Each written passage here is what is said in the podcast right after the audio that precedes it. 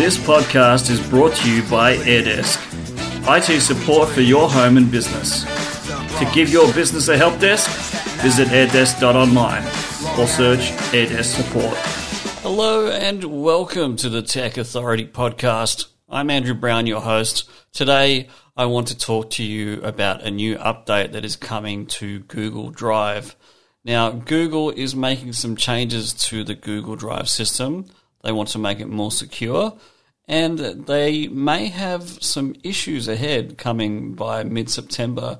That with this particular update, when it goes out on September 13th, that some links that have already been sent out when you've been sharing files may be inaccessible because they want to make it so secure that those links will be broken, which I guess is one thing to do. I mean, sometimes links do expire, and you're kind of used to that when you're using other types of file storage uh, units on the cloud. So I can imagine why Google are doing this. But you've also got a choice to decide whether you want to apply it or not. Obviously, Google will tell you it's not recommended, but it's probably something that will make your business more secure and something that you might want to think about doing.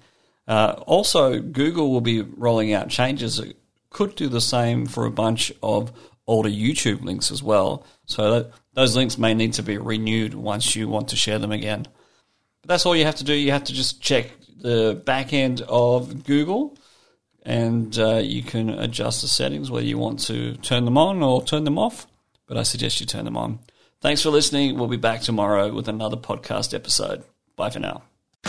This podcast is brought to you by AirDesk, IT support for your home and business.